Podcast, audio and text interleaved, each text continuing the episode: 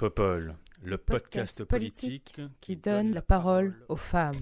Every time I look down on this timeless town, whether blue or gray be her skies, whether loud be her cheers or whether soft be her tears, more and more, more and more do I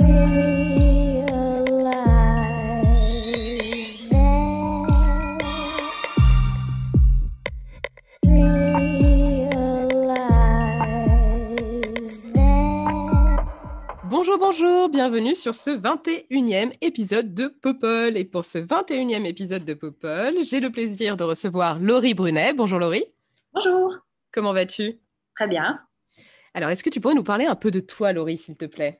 Oui, donc euh, moi je suis chargée de la dématérialisation des arrêtés municipaux de la ville de Lille et je les traite également, je les enregistre, je les envoie en préfecture et je suis maman de deux enfants, donc Juliette 2 ans et Raphaël 6 ans.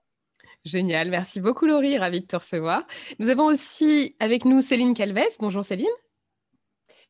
Bonjour Léa, euh, bonjour. Donc moi je suis Céline Calvet, députée de la 5e circonscription des Hauts-de-Seine, donc euh, élue depuis 2017 et coordinatrice pour la République en marche de la commission des affaires culturelles, de l'éducation, qui traite aussi euh, de la jeunesse et de la vie associative. Et j'ai aussi deux enfants comme, comme Laurie. Oui, d'ailleurs, j'ai bien aimé sur ton, euh, sur ton profil Instagram, tu as mis député maire en jouant le, sur le jeu de mots euh, maman. J'ai trouvé ça assez rigolo, pas mal. Et tu as aussi un rôle, tu, tu joues aussi un rôle important au sein de la délégation des droits des femmes à l'Assemblée nationale, n'est-ce pas? Exactement, euh, pour l'égalité entre les femmes et les hommes. Euh, voilà, j'ai pu travailler notamment sur la place des femmes dans les sciences et la place des femmes dans les médias. Qui est un peu le cœur euh, de Popol quand même. hein, C'est assez important. Et super, bien écoute, merci beaucoup, merci d'être là avec nous. Et enfin, nous avons le plaisir aussi de recevoir Emma Anthropoli. Bonjour Emma. Bonjour, bonjour à toutes. Euh, alors, euh, je vais me présenter rapidement. Donc, Emma Anthropoli, je suis élue à la ville du Pré-Saint-Gervais, qui est une commune de 18 000 habitants en Seine-Saint-Denis. Euh, et par ailleurs, donc, je suis engagée au Parti socialiste et euh, présidente du réseau Femmes 93, euh, voilà, qui, milite aussi pour l'égalité en politique des femmes et des hommes. Génial, merci beaucoup. Donc, on partage, je crois, tout euh, un but commun qui est de faire plus de place pour les femmes dans les médias et dans la vie politique. C'est fabuleux. Je vous propose de parler de deux sujets aujourd'hui. On va parler du projet de loi climat et résilience ainsi que des récentes annonces d'Emmanuel Macron pour endiguer le coronavirus. Sans plus attendre, je vous propose de commencer par notre premier thème qui est celui du projet de loi climat et résilience. Ça vous convient? Très bien. Lundi 29 mars, les députés ont débuté l'examen en hémicycle du texte issu des propositions émises par la Convention citoyenne climat. Cet examen, qui devrait durer trois semaines, cristallise déjà les tensions autour d'un texte qui fait particulièrement débat. L'opposition critique vivement ce texte qui est perçu comme trop ambitieux à gauche et trop contraignant pour la liberté d'entreprendre à droite. Au-delà de ces clivages politiques, le texte crée de nombreuses interrogations sur l'implication des citoyens et des citoyennes dans le processus décisionnel. En effet, Emmanuel Macron avait initialement annoncé que les 149 propositions issues de la Convention citoyenne sur le climat seraient adoptées et reprises sans filtre. Or, seuls 10% des propositions ont effectivement été reprises par le gouvernement sans aucune modification. Pour dénoncer cela, ainsi que le manque d'ambition du texte, des milliers de personnes ont manifesté à travers toute la France le 28 mars dernier afin de réclamer une vraie loi climat et la réécriture du texte. Qu'en pensez-vous? Ce texte est-il suffisamment ambitieux? Est-ce que le gouvernement aurait dû reprendre, tel qu'initialement prévu, sans filtre, les propositions de la Convention citoyenne? Emma, est-ce que tu veux commencer sur cette question, s'il te plaît? C'est vrai qu'au moment de la, création de la Convention citoyenne, il y a eu quand même quelques espoirs. Donc, euh, bon, les critiques toujours un peu classiques de dire oui, euh, ça sera pas bien, etc. Moi, je trouve que les gens ont euh, vraiment beaucoup travaillé et qu'il y a quelque chose qui était important là-dedans, dans la démarche, c'était que ça parte des gens et d'une représentation, on va dire, équilibrée euh, de la France. C'était censé répondre à la crise aussi euh, des Gilets jaunes. Euh, donc, le, la problématique qu'on voit, nous, y compris sur le terrain, c'est un manque d'adhésion, en fait, à, à une vision un petit peu macro sur les enjeux climatiques, etc. On se dit, c'est loin, mon quotidien, etc. Et donc, le fait que ça parte du terrain et ça parte des gens, pour moi, ça a suscité un vrai espoir. Et le problème, c'est qu'ensuite, mais on l'a vu aussi dans la crise Covid, la machine technocratique commence à arriver et on, traduit en fait quelque chose qui est très concret pour les gens en, quelque chose qui finalement, je crois que c'est 69 articles finalement qui ont été retenus à la fin, avec certaines qui sont appliquées, certaines qui sont dans notre texte, etc. Et ce qui devait être à la base un référendum pour moi ou quelque chose de très lisible pour les citoyens devient beaucoup moins ambitieux. et du coup, je trouve ça, je trouve ça assez dommage. Mais je vais laisser le, débat et je pense que voilà, aura toutes des choses à dire là-dessus. Mais moi, je pense que on n'y arrivera pas en fait sur des enjeux qui sont hyper importants sans susciter l'adhésion et donc la lisibilité un petit peu de tout ça. Et à mon avis, ça, ça manque beaucoup dans l'ambition c'est assez intéressant ce que tu dis. Moi, je me questionne aussi sur euh, finalement le rôle du Parlement euh, quand il y a une assemblée citoyenne qui est saisie et qui est euh, comment dire mandatée pour, pour écrire un texte. Toi, Céline, comment tu le perçois en, tant que députée? Sur cette initiative qui, pour moi, est, un, comment dire, une véritable prouesse hein, démocratique, en tout cas à la base sur l'idée et sur la conception de, de, cette convention. Comment tu l'avais accueilli, toi, à l'époque, lorsque ça a été annoncé? Je l'avais super bien accueilli parce que pour moi, la démocratie représentative telle que euh, euh, on l'incarne en tant que député, eh bien, ça peut être complètement complété par des démocraties participatives. J'ai eu l'occasion de travailler et depuis longtemps sur la démocratie participative, notamment dans le cadre de la politique de la ville.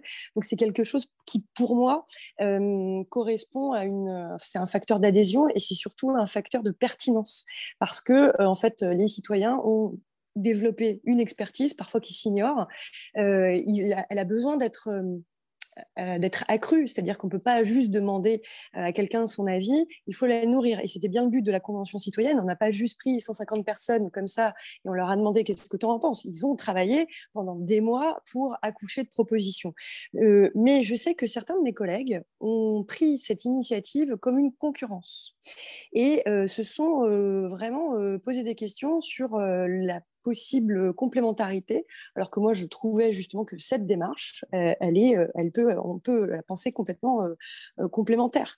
Après, sur, plus globalement sur l'ambition de, ce texte, on entend, hein, oui, c'est pas assez ambitieux.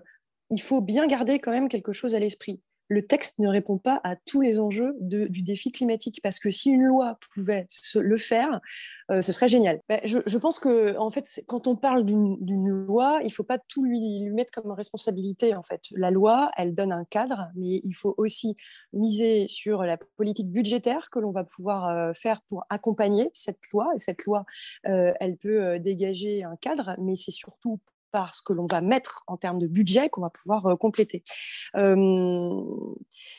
on, peut aussi se dire que euh, oui, on peut toujours aller plus loin, il faut aller aussi à un bon rythme. Il ne faut pas non plus euh, braquer les uns contre les autres, etc. Donc il y a aussi ça à prendre en compte.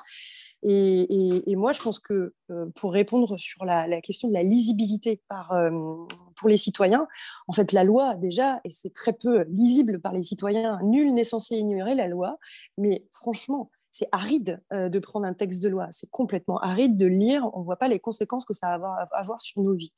Mais pour reprendre le terme de lisibilité, la lisibilité, c'est ce que l'on a pu faire en termes de l'affichage environnemental qui va faire que sur tous les produits et les services, on va rendre lisible l'impact que a eu ce produit ou euh, ce service sur les émissions euh, des, gaz à effet de serre, par exemple. Et ça, c'est rendre lisible euh, auprès des citoyens. Ça, c'est très concret. C'est très concret.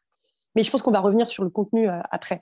Mais en gros, la démarche, je la trouve euh, parfaite, effectivement inédite. Euh, ça montre que l'on peut mettre en capacité les citoyens de pouvoir être éclairés et choisir. Et donc ça, plus on peut le faire, moi j'imagine que voilà, il faudrait le rééditer sur d'autres enjeux que la lutte contre le réchauffement climatique. On pourrait le faire sur d'autres enjeux. Je pense que notamment les, les jeunes, les plus jeunes, leur donner la parole sur les politiques qui les concernent, c'est plutôt chouette et ça marche plutôt bien. Oui, c'est vrai. Mais après, je pense, et je comprends un peu la déception de ces citoyens, quand les citoyennes qui ont été tirées au sort pour participer à, cette convention. et qui ont eu l'impression que finalement leur travail avait été un peu saboté et que tous les mois de travail qu'ils avaient fournis, tous les efforts qu'ils avaient fait pendant plus d'un an, je crois, 17 mois hein, de mémoire, c'est énorme, avaient été un peu balayés d'un revers de la main et je comprends la frustration aussi. Laurie, tu l'as perçu comment, toi? Moi, je pense que ça part d'une très bonne volonté et euh, que vraiment 149 euh, propositions, c'était euh, énorme. Mais dans, ce que j'ai pu lire, il n'y en a que 46 qui ont été reprises finalement, au bout de quasiment un an de travail.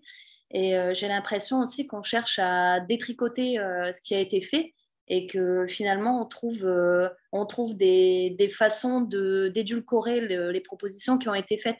Et j'ai lu dernièrement dans un article qui avait aussi cette façon de, euh, de rendre irrecevables certains, certains articles ou certaines propositions en les qualifiant de cavaliers législatifs. Donc en disant qu'il n'y aurait aucun lien euh, avec, les, avec, le, avec la thématique du climat. Et euh, parce que a priori, le, projet de loi regroupe vraiment des choses très larges. Et on, on essaye d'édulcorer ça en disant qu'il n'y a aucun lien qui soit direct ou même indirect. Et euh, j'ai lu aussi que la, qualification d'un lien indirect était vachement, euh, comment dire, euh, ça tenait, c'était, c'était ambigu en fait. On ne pouvait pas vraiment qualifier comme ce soit un lien indirect par rapport à une proposition budgétaire où on peut dire clairement avec des chiffres si, si ça concerne vraiment le, le climat ou pas. Donc, je trouve que c'était vraiment une bonne façon de faire, mais je pense que le résultat va être plus que décevant. Et c'est inquiétant parce que, par exemple, cette question des menus végétariens euh, dans les cantines scolaires, euh, ça suscite beaucoup d'interrogations et de débats. Mais je pense qu'une loi devrait, euh, devrait acter ça et devrait rendre plus, plus concret le, fait que les menus végétariens sont... et c'est en, plus, c'est le, régime alimentaire qui peut faire plus pencher la balance au niveau du climat.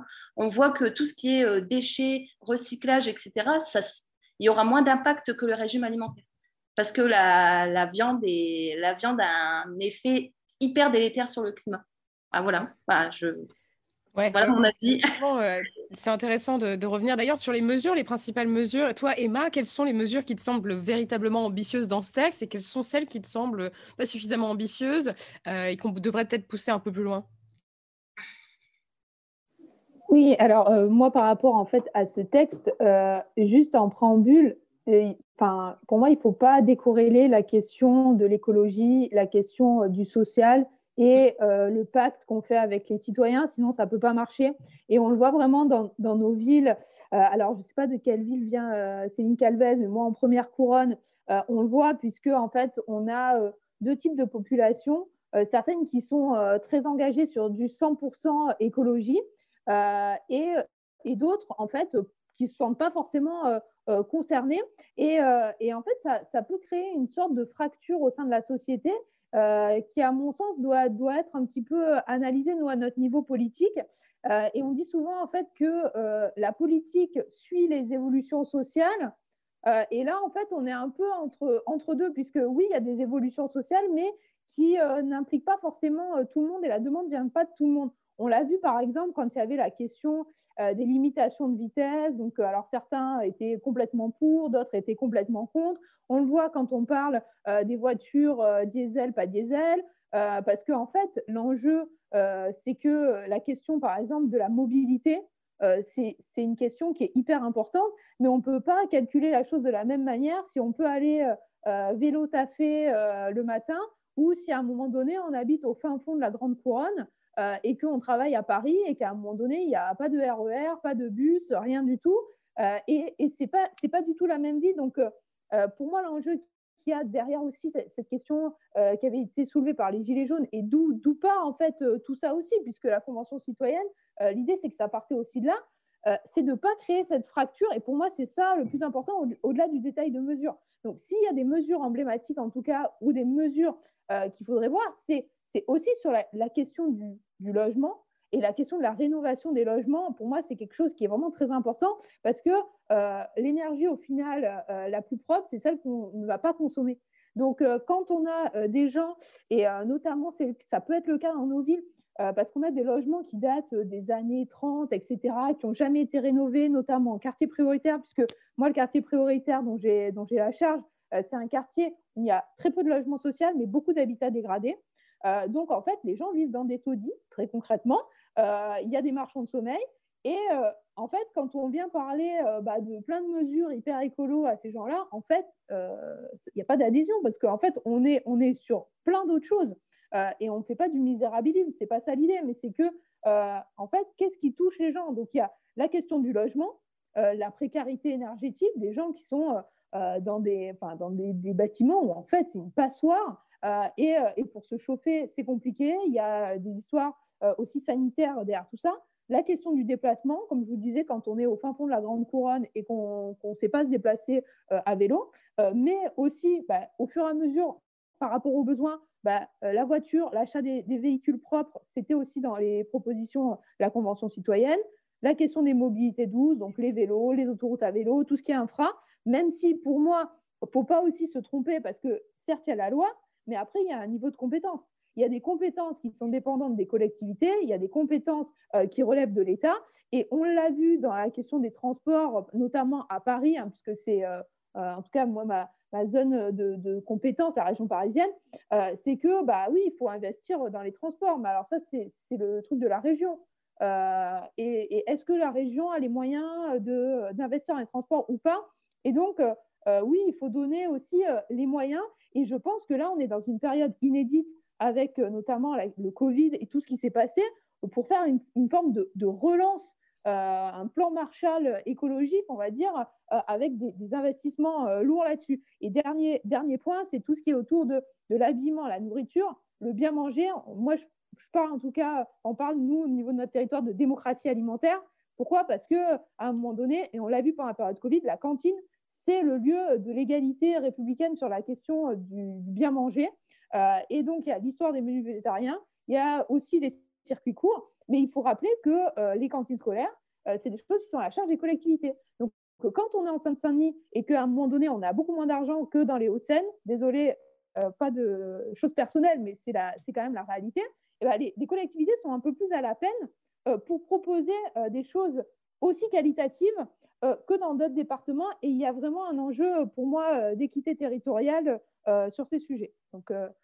Euh, c'est vrai, ça, c'est des éléments qu'il faut avoir à l'esprit. Et c'est aussi pour ça, j'imagine que Céline parlait notamment euh, de budget tout à l'heure euh, lorsque, lorsque tu évoquais ce texte. C'était intéressant ce que tu disais, Laurie, parce que tu as mis en avant un, un, aspect qui, est, qui, pour moi, était assez inattendu, alors qu'on aurait pu effectivement l'anticiper compte tenu des, des, récentes polémiques. Le fait que ce texte soit aussi clivant politiquement, c'est quand même, moi, ça me, ça, ça, me surprend beaucoup. Je, je, comprends que les textes sur des sujets de société, et encore, moi, ça, ça, comment dire, j'ai beaucoup de recul par rapport à ça, mais qui est des débats très forts, très houleux au sein de l'Assemblée nationale ou du Sénat sur le projet de loi séparatisme, des choses comme ça. Mais sur le climat, on est tous plus ou moins d'accord pour se dire qu'effectivement, on va quand même, on, sait tous qu'on on va droit dans le mur ou pas loin et qu'il faut impérativement faire quelque chose. Et sur des, mesures telles que, effectivement, les repas végétariens, on a vu déjà le, clivage que ça avait créé récemment entre la mairie de Lyon et aussi certains membres du gouvernement. Euh, mais à quoi bon? Je veux dire, pourtant, on est quand même toutes et tous euh, au fait qu'effectivement, les, les, menus végétariens, et tu, as raison, il faudrait certainement les promouvoir, puisque c'est le type d'alimentation qui est le plus respectueux de l'environnement. Enfin bref, du coup, Céline, toi, tu avais anticipé un peu, euh, avais, Céline, tu anticipé, toi, un peu tous ces clivages? Est-ce que tu t'imaginais que ça allait être aussi compliqué, finalement, au sein de l'Assemblée sur les débats? Je ne sais pas si je les ai anticipés, mais euh, en fait, pour moi, il y a une façon de penser à très long terme ou euh, à moyen terme. Et en fait, si on se, euh, si on se place à long terme, oui, il faut être assez radical dans les choix de société. Si on se place à moyen terme, je vais reprendre l'exemple des, des, repas végétariens. moi, j'y suis complètement favorable. Mais vous voyez bien que derrière, euh, à, moyen terme, ça soulève la question de la production de la viande. Ça veut dire que ceux qui aujourd'hui constituent une grosse partie de notre alimentation et des emplois, euh, et si on leur dit tout de suite, bah, maintenant, on va vous empêcher une partie du marché, ça va avoir des conséquences économiques. Sommes-nous prêts à le faire A priori, non, et personne ne le souhaite. mais par contre, il faut accompagner cette transition. Donc, il faut vraiment pouvoir doser la façon dont on va accompagner cela. Je reviens aussi sur ce que disait Emma sur la capacité des collectivités publiques à pouvoir prendre l'initiative de, proposer des repas végétariens avec des produits locaux, etc. Effectivement, c'est quelque chose qui va demander plus de budget dans un premier temps. Ou en tout cas, on a l'impression, on pourrait, on pourrait en discuter. Mais soit on se dit on laisse l'initiative se faire et il y a une expérimentation et c'est très bien, soit on est un peu plus euh, brutal, mais là, ça veut dire qu'on risque aussi de fracturer hein, euh, voilà, euh, la, façon dont, c'est pris en charge par les collectivités. Et donc, en tant que politique, à chaque fois, on est obligé aussi de de, venir prendre tous les paramètres. C'est-à-dire que moi, j'aimerais bien que, hop là, allez, on arrête tout, on change nos modes de vie, tout va bien tranquillement. Mais ça a des conséquences, je vous dis, sur l'emploi, sur l'économie, sur notre capacité à faire aussi d'autres types de politiques. Et donc, je pense que, euh, je pense que ça, les citoyens qui ont participé à la Convention ont avancé justement dans leur cheminement parce qu'ils se sont rendus compte que eh bien, mettre en place telle ou telle mesure, bah, ça pouvait avoir d'autres conséquences, que ce n'était pas forcément possible. Voilà, donc ça, il faut, il faut, faut pouvoir euh, le, sentir. Ensuite, euh, pour réagir à ce que tu disais, Léa, sur, et je reviens sur le, caractère peut-être clivant de quelque chose que nous constatons tous. Oui, il faut qu'on combatte ce réchauffement. Déjà, euh, il y a quelques années, on n'était pas tous d'accord sur la façon dont l'homme impactait euh, le, réchauffement climatique. Déjà, ça, sur le constat, je crois qu'on est assez, euh, assez bon. Eh bien, c'est un débat de société, en fait. C'est complètement un débat de société parce que on pourrait le, comparer.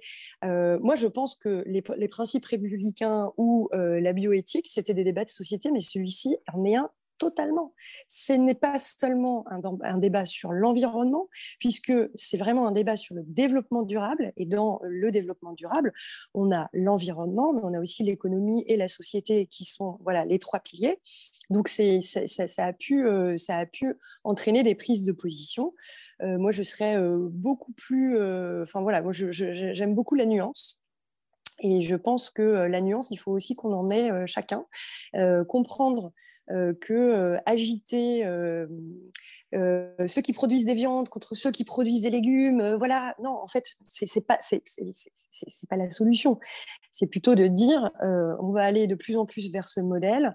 Il ne faut pas braquer et brutaliser les gens en imposant un rythme trop rapide.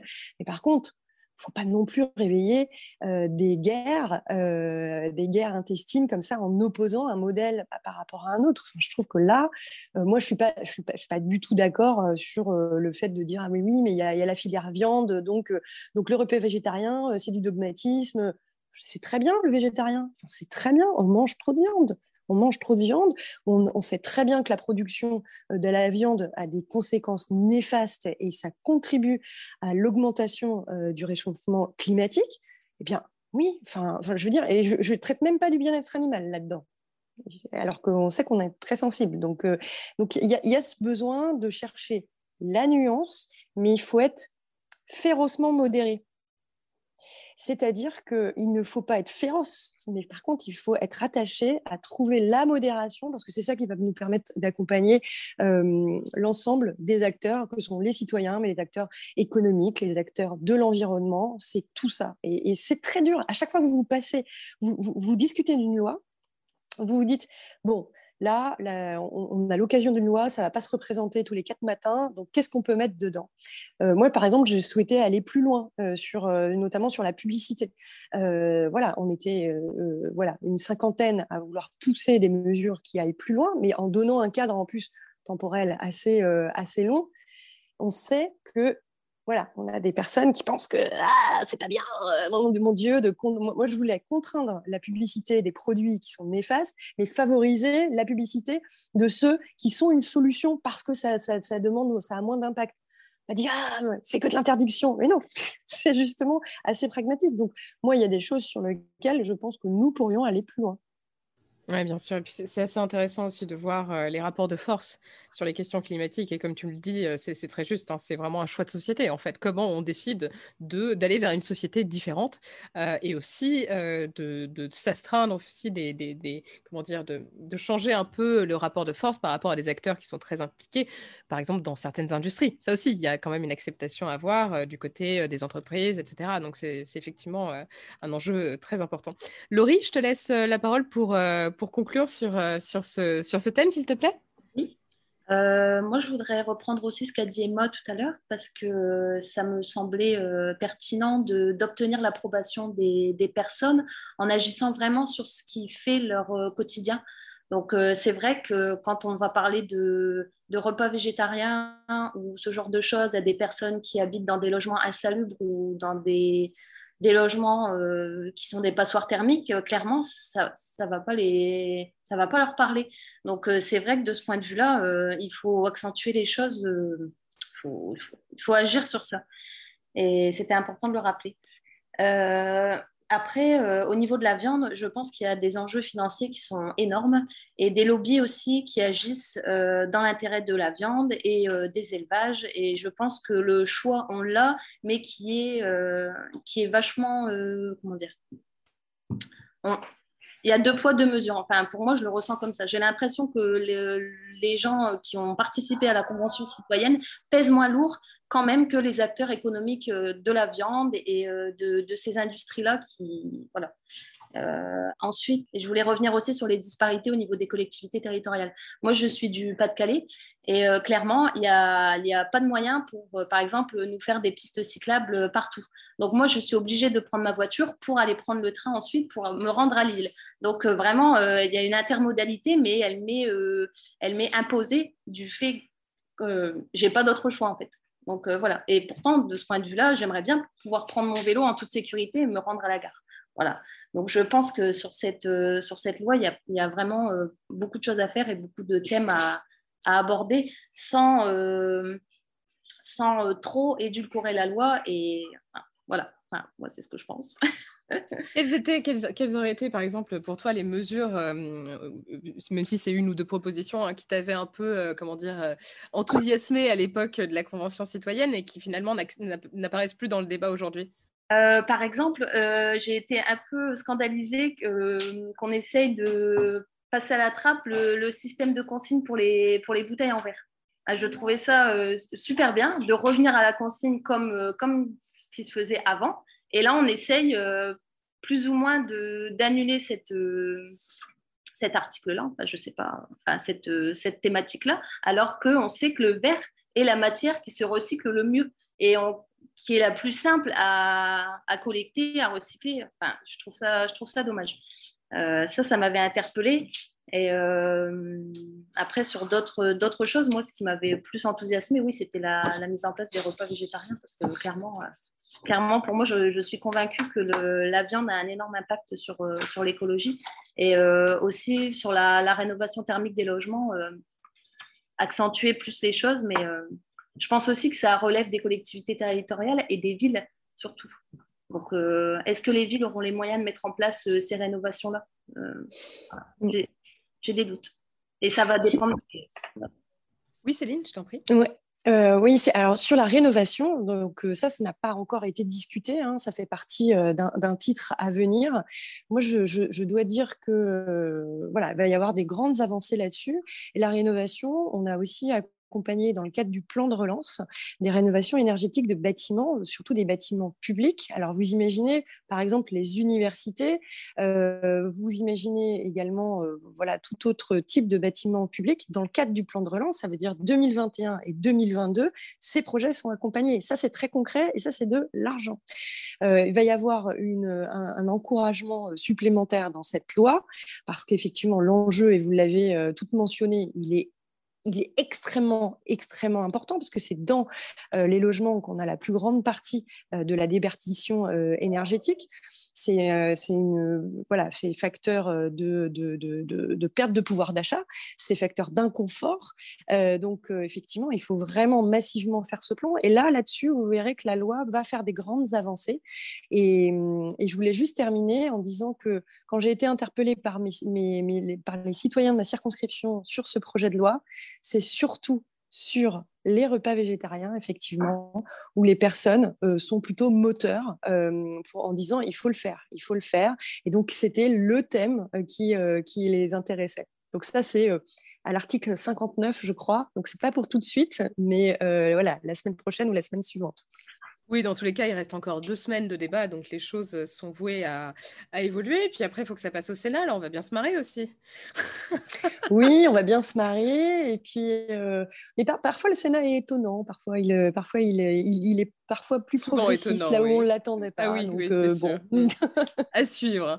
Emma, tu voulais dire un petit mot pour conclure euh, oui, enfin, un, dernier mot pour, pour conclure et pour euh, encourager euh, Céline Calvez, qui va faire partie des gens qui vont représenter les citoyens hein, pour, pour parler de ce texte.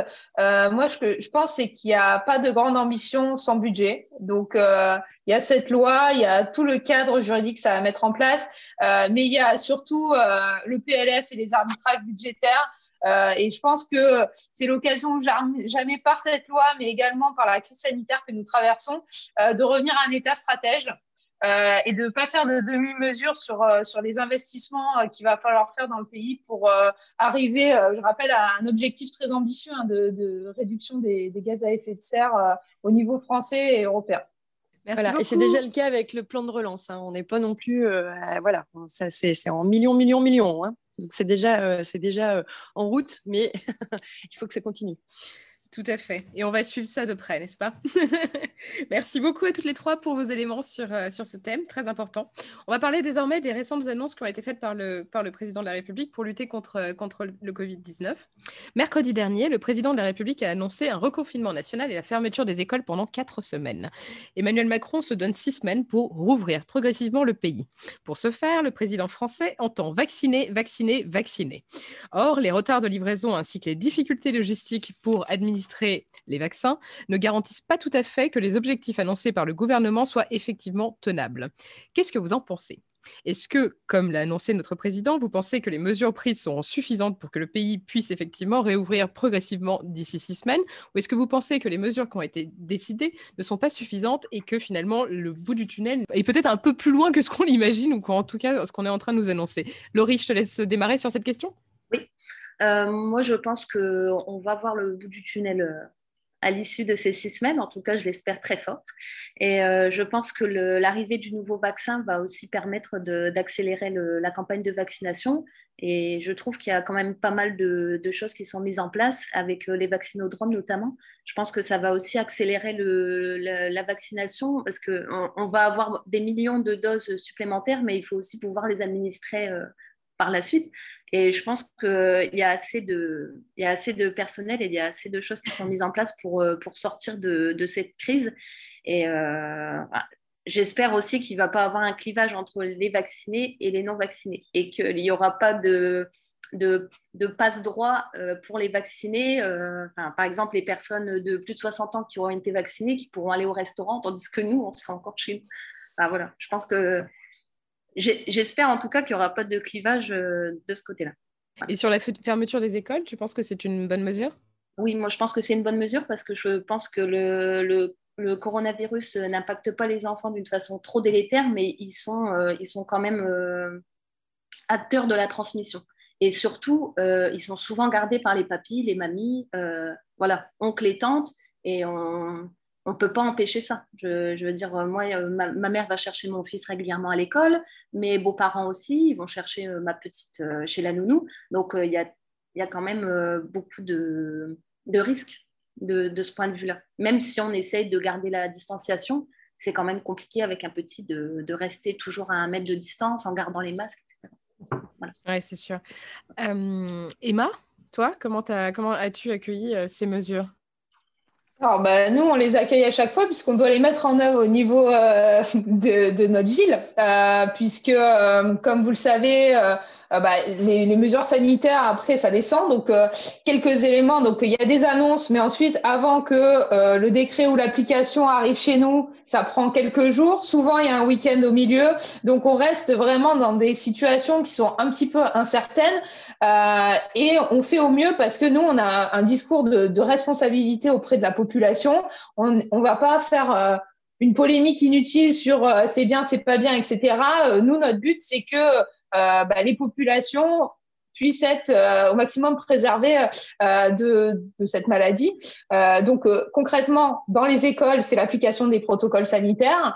ça pose énormément, énormément de questions et vraiment, je voudrais saluer les agents du service public qui ont été euh, exemplaires depuis un an. Euh, donc, il y a eu la mise en place du télétravail pour certains, euh, des, des, astreintes pour d'autres, etc. On vit en fait dans un stop and go permanent. Euh, mais, euh, mais nous, en fait, on est vraiment dans un discours de responsabilité pour dire que euh, on fera tout pour que ça se passe au mieux avec des distributions de masse, etc. donc, moi, je suis partie du département qui a été le plus touché. Euh, par euh, le coronavirus, la Seine-Saint-Denis. Donc, vous le savez, c'est département où il y a euh, bah, des logements suroccupés. On, on est toujours dans, dans, la même situation et des communes qui doivent gérer. et même si on sait que c'est assez compliqué, il y a, y a vraiment un, voilà, un, sujet encore euh, d'égalité territoriale. Et bon, bah, ça, ça va être le leitmotiv euh, depuis, depuis ce qu'on se raconte tout à l'heure. Mais euh, euh, on, a, on a un sujet où il y a eu la polémique autour du fait que bah, les habitants de Seine-Saint-Denis n'arrivaient pas à trouver des créneaux de vaccins parce que des habitants d'autres départements venaient se faire vacciner dans le nôtre. Une fracture numérique pour comprendre à un moment donné comment, comment on pouvait se faire vacciner. Donc, il y a le département qui a mis en place un bus euh, itinérants pour aller dans les villes, pour permettre aux gens de se faire euh, vacciner euh, directement. et il y a le sujet aussi du port du masque, qui a un masque ou pas. Donc nous, notre ville, on a fait plusieurs distributions de masques, mais y compris pour les profs, puisque bah, le sujet, et ça me permet de le faire remonter à Céline Calvez, c'est que en fait, l'éducation nationale n'a pas fourni de masques pour les enseignants. Et aujourd'hui se pose la question de est-ce qu'on pourrait vacciner en priorité, y compris euh, les enseignants, pour permettre la réouverture des écoles? Donc, euh, en fait, euh, l'État stratège, c'est aussi là, à un moment donné, d'avoir une vraie planification. Et on est bien entendu au courant que personne n'a une baguette magique face au coronavirus et que chacun essaye de faire du mieux qu'il peut. Et tous les responsables politiques qui ont agi là-dessus, voilà, sont, bien au courant de, tout ce qui se passe. Euh, mais à un moment donné, euh, il y, a, des sujets un peu de tension et, euh, je voudrais terminer sur la jeunesse. Et, vraiment, en ce moment, moi, je peux côtoyer beaucoup de jeunes, donc je suis élue aussi à la jeunesse. Euh, donc euh, des jeunes qui euh, soit sont étudiants et ne vont plus à l'université où ils vont un jour par semaine maintenant, des jeunes qui passent leur bac cette année, qui se demandent si avec la nouvelle version du bac ils vont passer leur grand oral, pas leur grand oral, comment comment ça va se passer. Il y a des jeunes qui sont au lycée ou au collège qui ont complètement décroché. soit parce que bah ils ont besoin d'un cadre, soit parce qu'à un moment donné ils n'avaient pas euh, l'ordinateur, euh, la connexion Internet, etc. Donc, il y a des collectivités comme euh, euh, départements, etc., qui ont essayé de mettre à disposition, mais on ne peut pas équiper tout le monde de tout. Donc, il y a eu quelques petits équipements. Nous, on a équipé au niveau des écoles en donnant le matériel qu'il y avait dans les écoles auprès de certaines familles qui en, avaient besoin. Mais il y a, ce sujet-là. Et il y a le sujet des RICS. On a eu, durant les, précédentes vacances, à avoir des, des sujets euh, très graves euh, de risque entre jeunes. Euh, et nous, c'est notre ville a été déjà touchée par ce phénomène avec deux jeunes qui, sont morts, mais dans des années précédentes. Et, et, on voit qu'il y a une, une, une, montée de la tension en fait sur la jeunesse parce que bah ils peuvent plus aller faire de sport, ils peuvent plus voir leurs copains, on veut pas qu'ils traînent dans les rues euh, et, euh, et, vraiment la, la, situation est de plus en plus tendue. Donc c'est euh, l'enjeu, ça va être comment on fait un équilibre entre tout ça. Et nous, par exemple, là, au niveau de l'accueil de loisirs pendant les vacances scolaires, donc qui sont pour tout le monde les mêmes, mais qui correspondent à notre zone dans tous les cas, on se dit mais concrètement pour les jeunes, on va leur proposer de faire quoi? Parce que là, on ne tient plus. Euh, et, et, et, moi, je, vraiment, je voulais saluer parce que à chaque fois, ils, avancent, etc. Ils sont très patients. Euh, mais euh, moi, je voudrais pas qu'on sacrifie aussi la jeunesse, son avenir, son orientation. on a eu Parcoursup là récemment, c'était l'horreur. Tout le monde est venu en disant mais qu'est-ce que je vais faire plus tard? Je ne sais pas du tout, etc. Et, et donc voilà, c'est par rapport à la jeunesse aussi où ça va être un enjeu et comment on tient l'équilibre là-dessus. Merci beaucoup. C'est vrai que c'est un point super important. Et puis, il y a beaucoup de, frustration qui, se crée euh, en cette période-là. Les gens en ont marre, quoi. Mais, euh, mais quand même, moi, je trouve que globalement, euh, les Français réagissent assez bien par, par, rapport aux mesures qui ont été annoncées. Et d'ailleurs, la majeure partie de la population, les Françaises et les Français, étaient appelés, en fait, le gouvernement à réagir depuis des semaines presque. beaucoup auraient aimé que le confinement soit annoncé plus tôt, que les écoles soient fermées plus tôt. Céline, est-ce que tu penses que, le gouvernement a fait le bon choix que d'attendre? Bah, attendre, euh, ça a permis à ce que euh, les élèves aillent un peu plus à l'école. Et ça, c'est très important. En fait, euh, il faut le souligner. Le choix de la France a été de laisser ouvert les écoles le plus longtemps possible.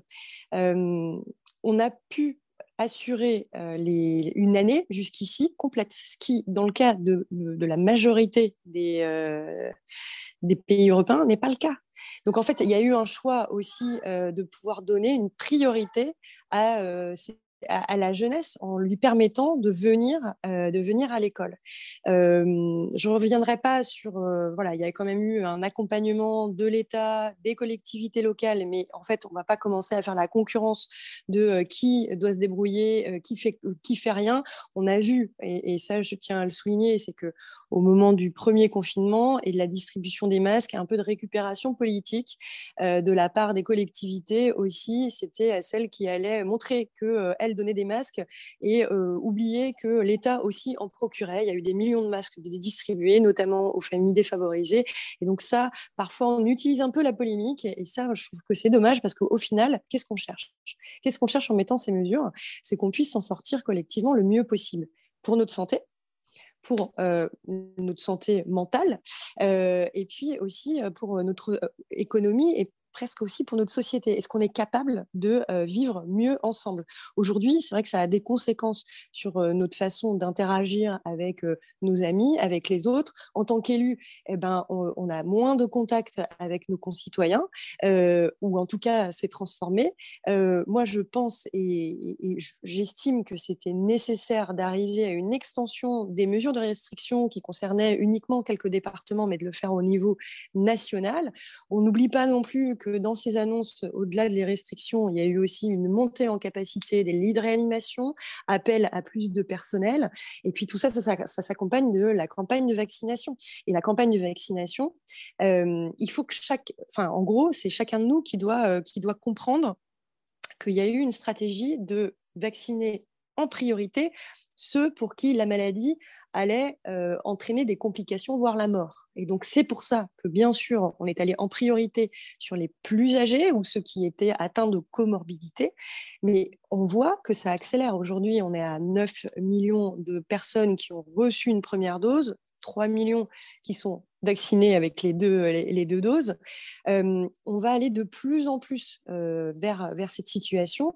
Et moi aussi, l'idée, euh, et, je crois que c'est Laurie qui en parlait, c'était de, de, ne pas dire d'un côté il y aurait des vaccinés et de l'autre côté il y aurait d'autres. Il faut que justement on arrive à le faire grouper pour que, et moi je, je suis sensible à ce que Laurie disait, tu parlais de l'exemple des restaurants. Ah mais oui, mais non, mais quelle horreur, si s'il n'y a que les vaccinés qui, qui vont dans les restaurants, ça va être très très très frustrant. On voit très bien que la population, la vie de la population a changé sur la vaccination. Imaginez, il y a quelques mois, il y avait une vraie peur euh, de la vaccination. Aujourd'hui, il y a une impatience de la vaccination. Moi, je peux vous parler du soulagement des personnes que j'ai vues aussi bien à Clichy ou à Levallois qui venaient de se faire vacciner. Et pour eux, Enfin, c'était, je trouvais que c'était vraiment, vraiment chouette de les entendre et c'était un soulagement. Eh bien, oui, on a envie que, qu'on soit tous soulagés, et donc, ça veut dire qu'il faut faire un peu plus d'efforts encore pendant quelques semaines. Euh, mais moi, je suis assez confiance, euh, enfin, je fais assez confiance aux Français pour que ça soit respecté et que surtout on pense à la finalité derrière. Et la finalité, c'est qu'on se retrouve au restaurant tous, euh, qu'on puisse ressortir, retourner dans les théâtres, qu'on puisse se dire que tout en, enfin, retravailler aussi pour, la certains et certaines.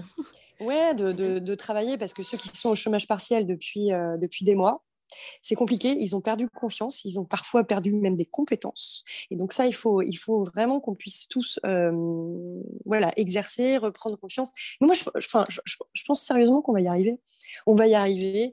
et il ne faut pas que ça soit facteur de, de, dissensus dans notre société. Moi, je, enfin, je pense il y a une acceptabilité, il y a forcément des critiques, il y a des trucs qui sont pas parfaits. Ok, parce qu'on y va en tâtonnement. Et moi, je, enfin, je suis persuadée que euh, qu'on va y arriver. Hiring for your small business? If you're not looking for professionals on LinkedIn, you're looking in the wrong place. That's like looking for your car keys in a fish tank. LinkedIn helps you hire professionals you can't find anywhere else, even those who aren't actively searching for a new job but might be open to the perfect role. In a given month, over 70% of LinkedIn users don't even visit other leading job sites. So start looking in the right place. With LinkedIn, you can hire professionals like a professional. Post your free job on linkedin.com slash achieve today. Merci Céline. Laurie, tu voulais rajouter un petit mot Oui, un petit mot euh, sur le fait qu'au début, les, vaccins étaient mal perçus. Et je pense que les médias, malheureusement, ont, insisté sur ce point-là, sur euh, le scepticisme euh, supposé des Français envers les, nouveaux vaccins. Et on a surtout insisté sur ce temps. On nous a beaucoup dit Ah, on nous a sorti un vaccin en une année de, temps, c'est trop court, moi je ne me ferai pas vacciner.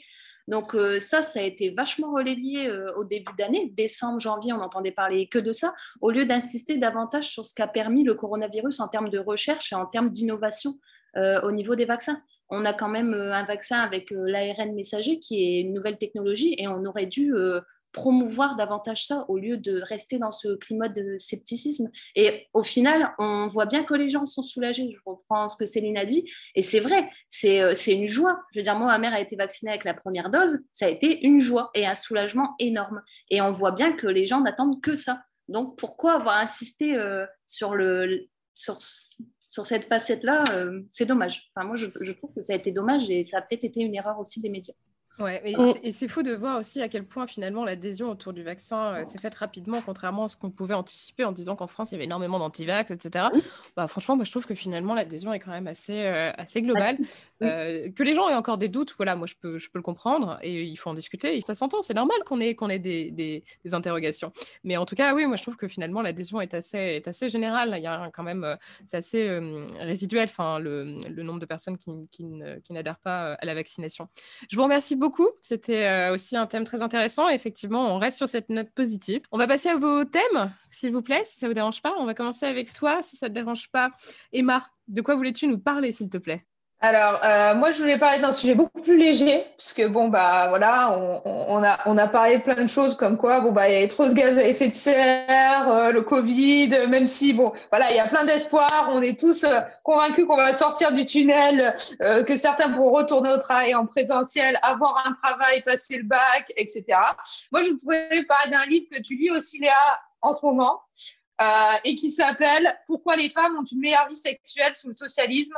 Et ça, c'est l'argument massu pour adhérer au Parti socialiste. Euh, donc, j'ai à peine commencé, donc euh, je ne pourrais pas vous faire euh, tout le résumé de ce livre, mais l'idée, c'était de, mettre un, un, petit peu de plus de légèreté sur tout ça. Et donc, le parti pris de l'auteur, c'est de dire que le, le, capitalisme nuit aux femmes en les confinant dans la dépendance envers les hommes puisque euh, les relations intimes seraient soumises euh, à des considérations économiques et donc euh, qui fait une étude sur la condition des femmes dans l'ancien bloc de l'Est. Donc voilà, c'était ce petit thème. Et moi, c'est une réflexion aussi que, que j'ai pas mal en ce moment, dans le cas des réflexions que j'ai militantes, c'est la question de la rémunération du travail domestique. Euh, que voilà, je voulais un petit peu poser au débat, puisque aujourd'hui vous faites le ménage chez vous, c'est gratuit. Euh, vous faites le, ménage pour quelqu'un d'autre, c'est payant. Vous gardez vos enfants, c'est gratuit. Euh, garder les enfants des autres, c'est payant.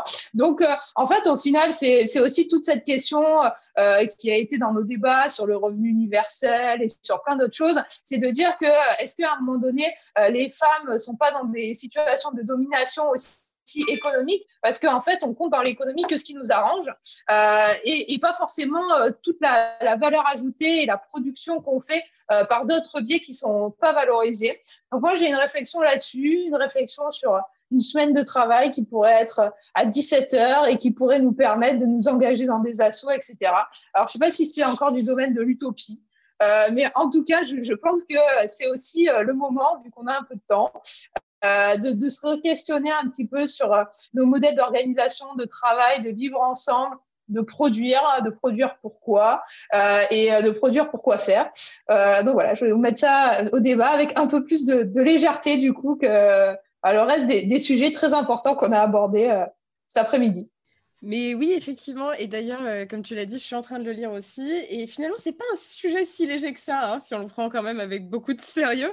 Mais l'aspect euh, que développe l'autrice, d'ailleurs, dans, ce livre, d'ailleurs, on va, quand même la citer. Il s'agit de Kristen euh, Gotzi. Ce qui est assez intéressant, c'est qu'elle dit qu'effectivement, là où finalement euh, l'État fait défaut, par exemple en tout ce qui est protection euh, sociale et aussi aide aux personnes, aide à la personne, etc., ce sont finalement les femmes qui s'y collent. C'est-à-dire que quand il s'agit de garder les gamins, c'est les, femmes qui s'y collent. Quand il s'agit euh, de s'occuper des personnes âgées, c'est les femmes qui s'y collent. Quand il s'agit de faire le ménage, c'est les femmes qui s'y collent. Et qu'effectivement, si jamais l'État est en capacité de garantir davantage, et elle prend d'ailleurs la France hein, comme exemple positif à certains égards sur ces, sur ces questions-là, avec la place de l'État-providence, elle met en avant qu'effectivement, si, si, tous ces pans-là euh, de l'économie était finalement investie euh, par de véritables acteurs économiques et non pas des femmes qui, sont, le font gratuitement, euh, on dégagerait plus de temps et plus, et plus de bien-être pour, pour la femme. Et c'est vraiment assez, assez intéressant. Merci.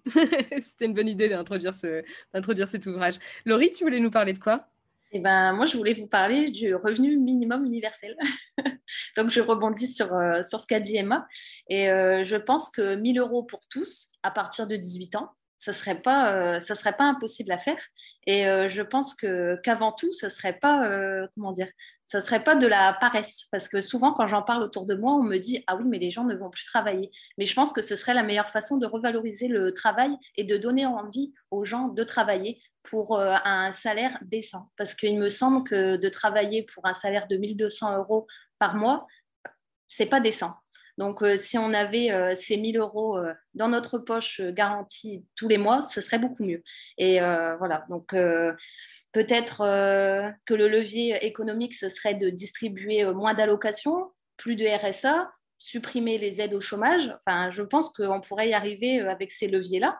Et ça serait vraiment universel et tout le monde y aurait le droit sans condition et sans contrôle aussi, parce qu'on a toujours aussi cet aspect-là de contrôle on pense toujours que le chômeur est paresseux et, qui ne fait rien pour chercher du travail. Alors, on pourrait aussi sortir de ces, de ces considérations-là et vraiment aider les gens à se former en leur donnant plus d'argent et en leur donnant aussi l'occasion d'en gérer de l'argent. Voilà. Et euh, ça permettrait aussi aux femmes euh, bah, d'acquérir euh, un statut autre que celui de mère au foyer, parce que malheureusement, pour certaines d'entre nous, c'est un avenir et c'est aussi ce qui leur donne une place dans la société, d'être euh, d'être maman. Et euh, aussi, je pense qu'il faudrait aussi revoir ce système d'allocation. Euh, plus on a d'enfants, plus on a d'allocations. Parce que les, les, personnes font le lien entre ben, si, si j'ai mes enfants, est-ce que ça vaut le coup d'aller travailler? Parce qu'aller travailler pour 1200 euros quand on a nos allocations et qu'on doit ensuite tout payer parce qu'on a le salaire qui tombe, ben, je pense que la logique est à, est à changer. Et vraiment, bah, revaloriser, le, travail encore une fois. Et euh, comme tu disais, ce sont les femmes qui s'y collent euh, au niveau du, livre. Oui, ce sont les femmes qui s'y collent, en France aussi. Et, y a, ce sont des métiers aussi très féminins. Euh, même si elles sont payées, on voit que les nounous, les, personnes qui aident les personnes âgées, etc., ce sont toujours des femmes. Et ce sont toujours des femmes mal payées. Et encore une fois, le revenu minimum universel permettrait de, de les soutenir mieux économiquement. Parce que je ne pense pas qu'on puisse s'en sortir avec des salaires euh, aussi bas. Et aussi euh, revaloriser aussi ces métiers-là et plus les professionnaliser, mieux les former. Voilà. Finalement, c'est un peu la même thèse que ce que développe l'autrice dans son livre, et puis finalement lui garantir une plus grande indépendance économique vis-à-vis des hommes, moins de domination et une vie sexuelle plus épanouie. Céline, tu voulais nous parler de quoi, s'il te plaît? Euh, je vais vous parler d'un autre thème, mais je vais rebondir quand même sur euh, l'indépendance économique des femmes.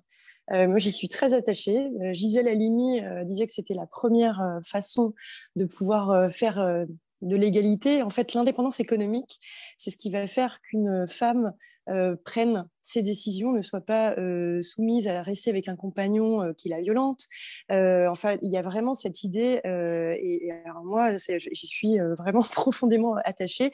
On aura l'occasion dans les prochains mois de discuter une loi d'émancipation économique des femmes qui va aussi bien euh, porté sur euh, la place des femmes au sein des instances dirigeantes des, entreprises que sur la façon dont à l'université on peut aller vers plus d'égalité aussi. Donc je pense que ces sujets que vous venez euh, d'aborder vont l'être aussi. Alors je ne sais pas si on, parlera de la vie sexuelle dans cette, dans cette, dans cette PPL, mais ça sera l'occasion de mettre le doigt sur, sur les inégalités qui persistent.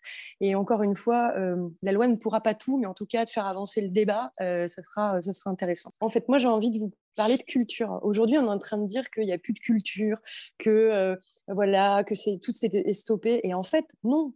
En fait, aujourd'hui, s'il y a des lieux euh, qui nous sont chers, qui sont fermés, euh, la création continue, la diffusion de la culture continue. Vous avez parlé d'un livre.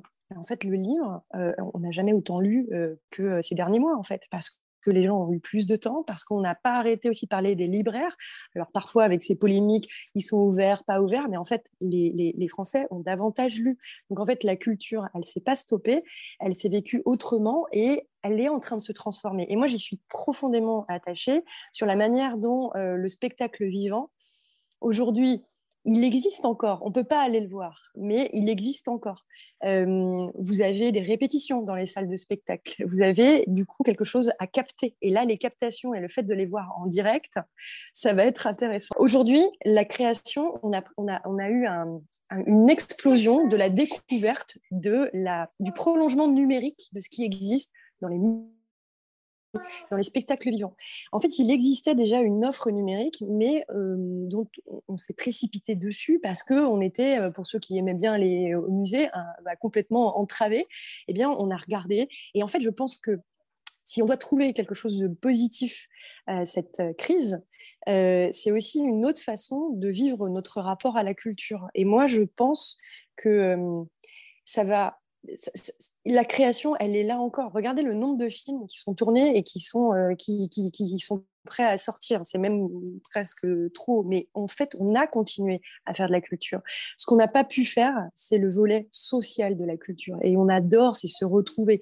Bah là, forcément, là, on a quelque chose, la distanciation euh, nous, nous, en empêche. Mais mais en fait, on a une créativité de fou et surtout une diffusion par le numérique qu'il faut encourager. Euh, moi, j'étais très, euh, très triste de voir que euh, parfois le spectacle vivant était un peu en disant non, mais on va pas faire de numérique parce que ça va se substituer. Non, c'est un prolongement. En fait, ça permet à des personnes qui sont à l'extérieur ils sont à l'hôpital, ils sont à 500 km de la salle, eh bien, de participer à cette audience-là. Ça n'empêchera pas les gens de revenir et je pense que voilà, ce sera euh, euh, une, un vrai plaisir. Donc aujourd'hui, la culture, elle n'est pas morte, elle, est, elle se vit autrement, mais il y a de la création, il y a de la diffusion. Merci beaucoup, merci Céline, merci Laurie, merci Emma. C'était un plaisir de vous recevoir sur ce 21e épisode de Popol. Je vous dis à bientôt, j'espère que ça vous a plu.